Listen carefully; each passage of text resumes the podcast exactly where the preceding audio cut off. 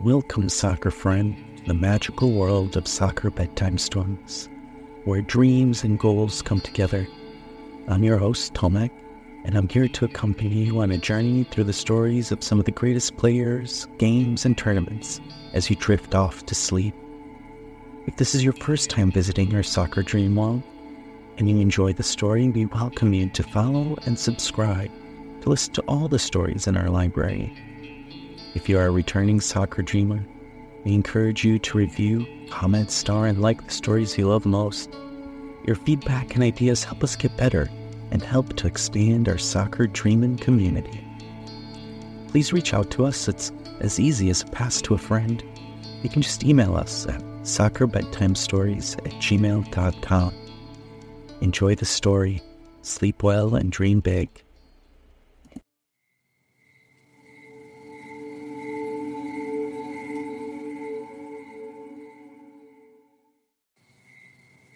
Before we begin our story, friend, let's take a deep breath and imagine that we are all snuggled up in a cozy blanket, surrounded by warmth and comfort.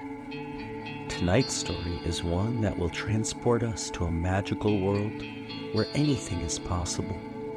We'll meet heroes, no villains, travel to far off lands, and experience incredible adventures together. So let's close our eyes relax, and get ready to embark on an unforgettable journey that will fill our dreams with wonder and excitement.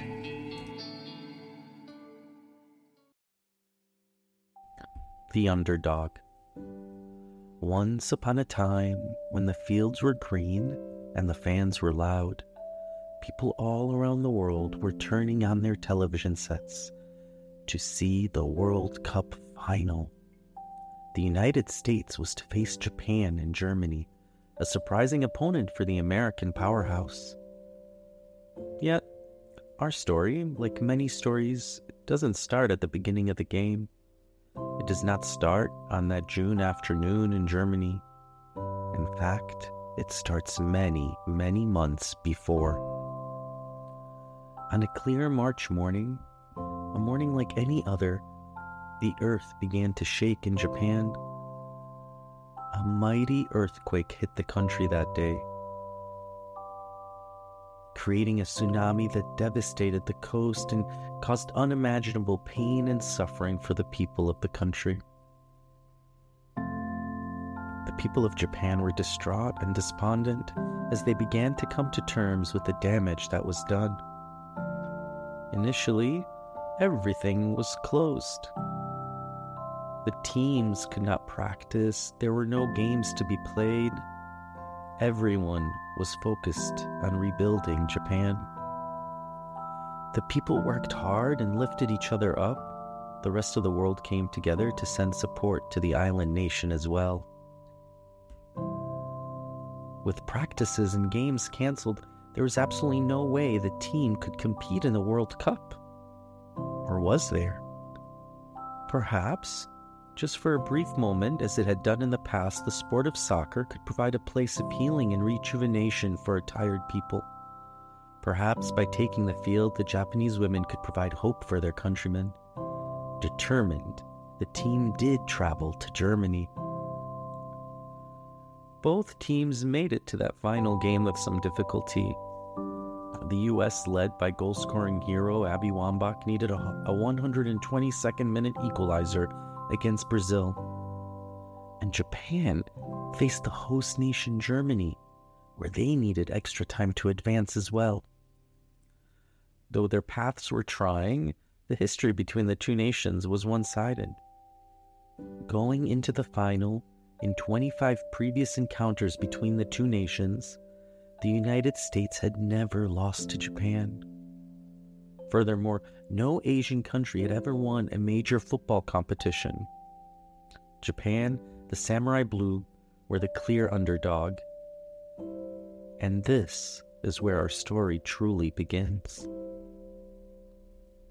The Americans stepped onto the field confident and strong, the clear favorites.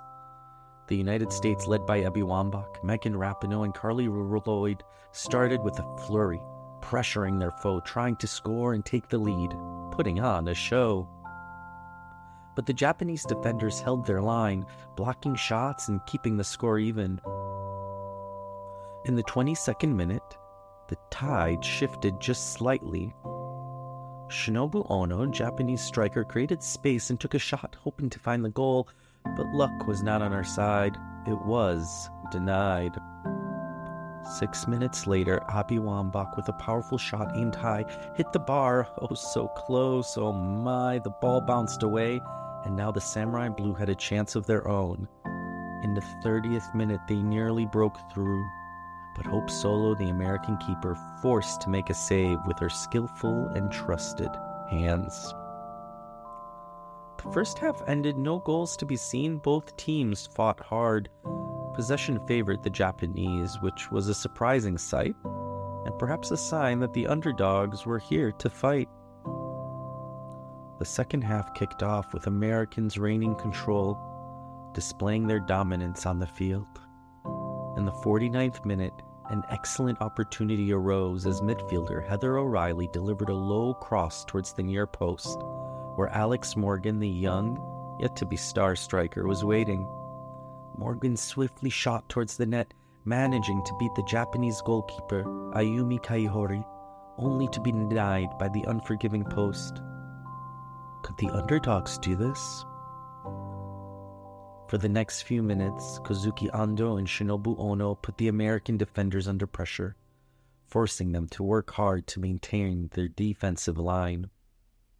Aya Sameshima's corner kick posed a threat, but the American defense was able to clear the ball and fend off the danger. In the 60th minute, the Japanese nearly found an opportunity to score when Yukari Kinga unleashed a powerful shot from Homare Sawa's well executed lofted pass.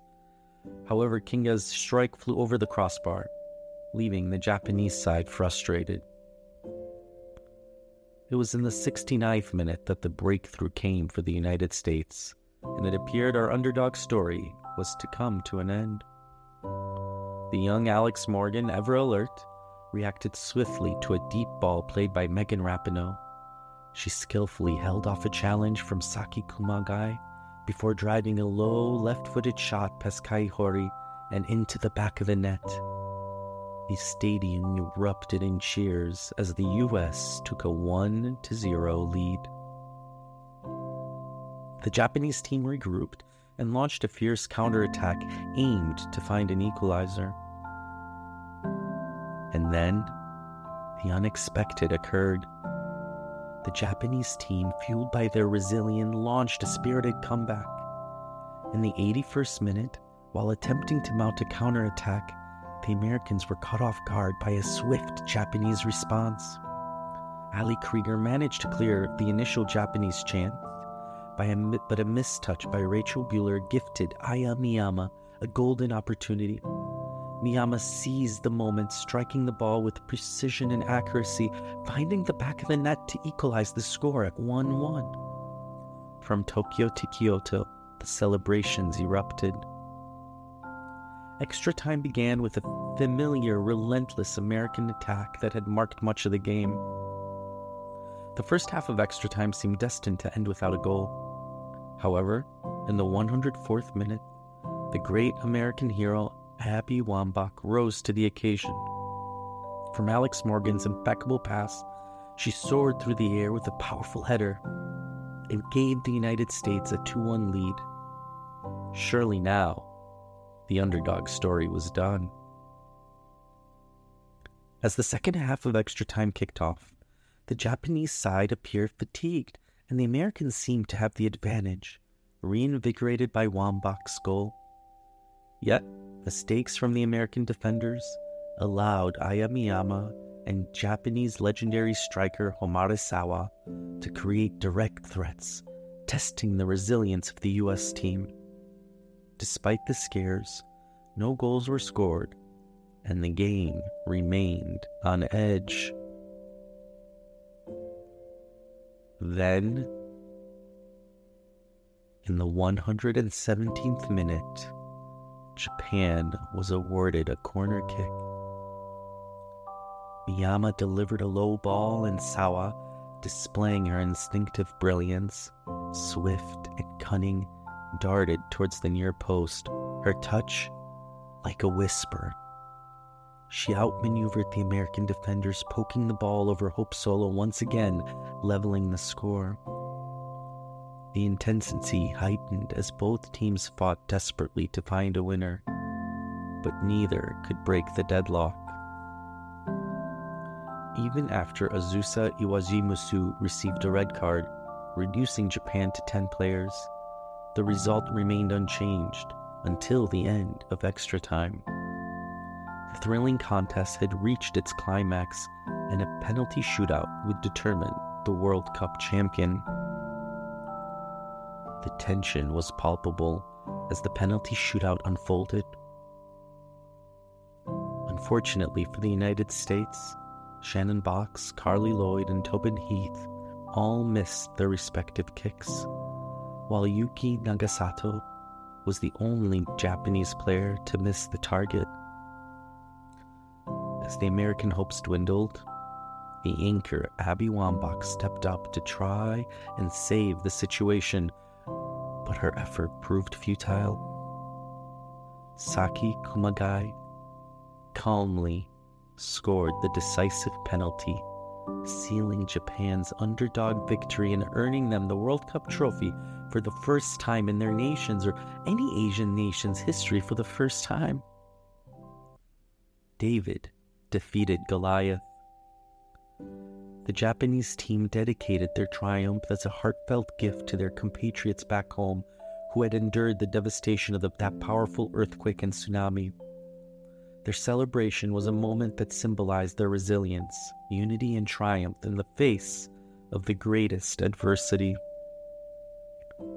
As you drift off to sleep, my soccer friend, remember that you can show the courage of the samurai blue. For courage is found when your fear is greatest, and yet you have the strength through unity and solidarity, faith and resilience to not let that fear dictate your course. Sleep well, friend, and dream big.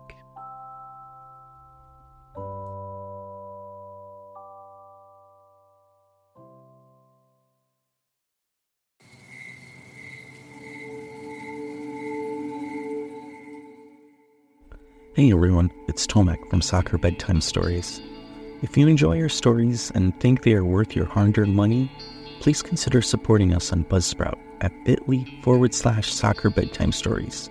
That's bit.ly forward slash soccer bedtime stories.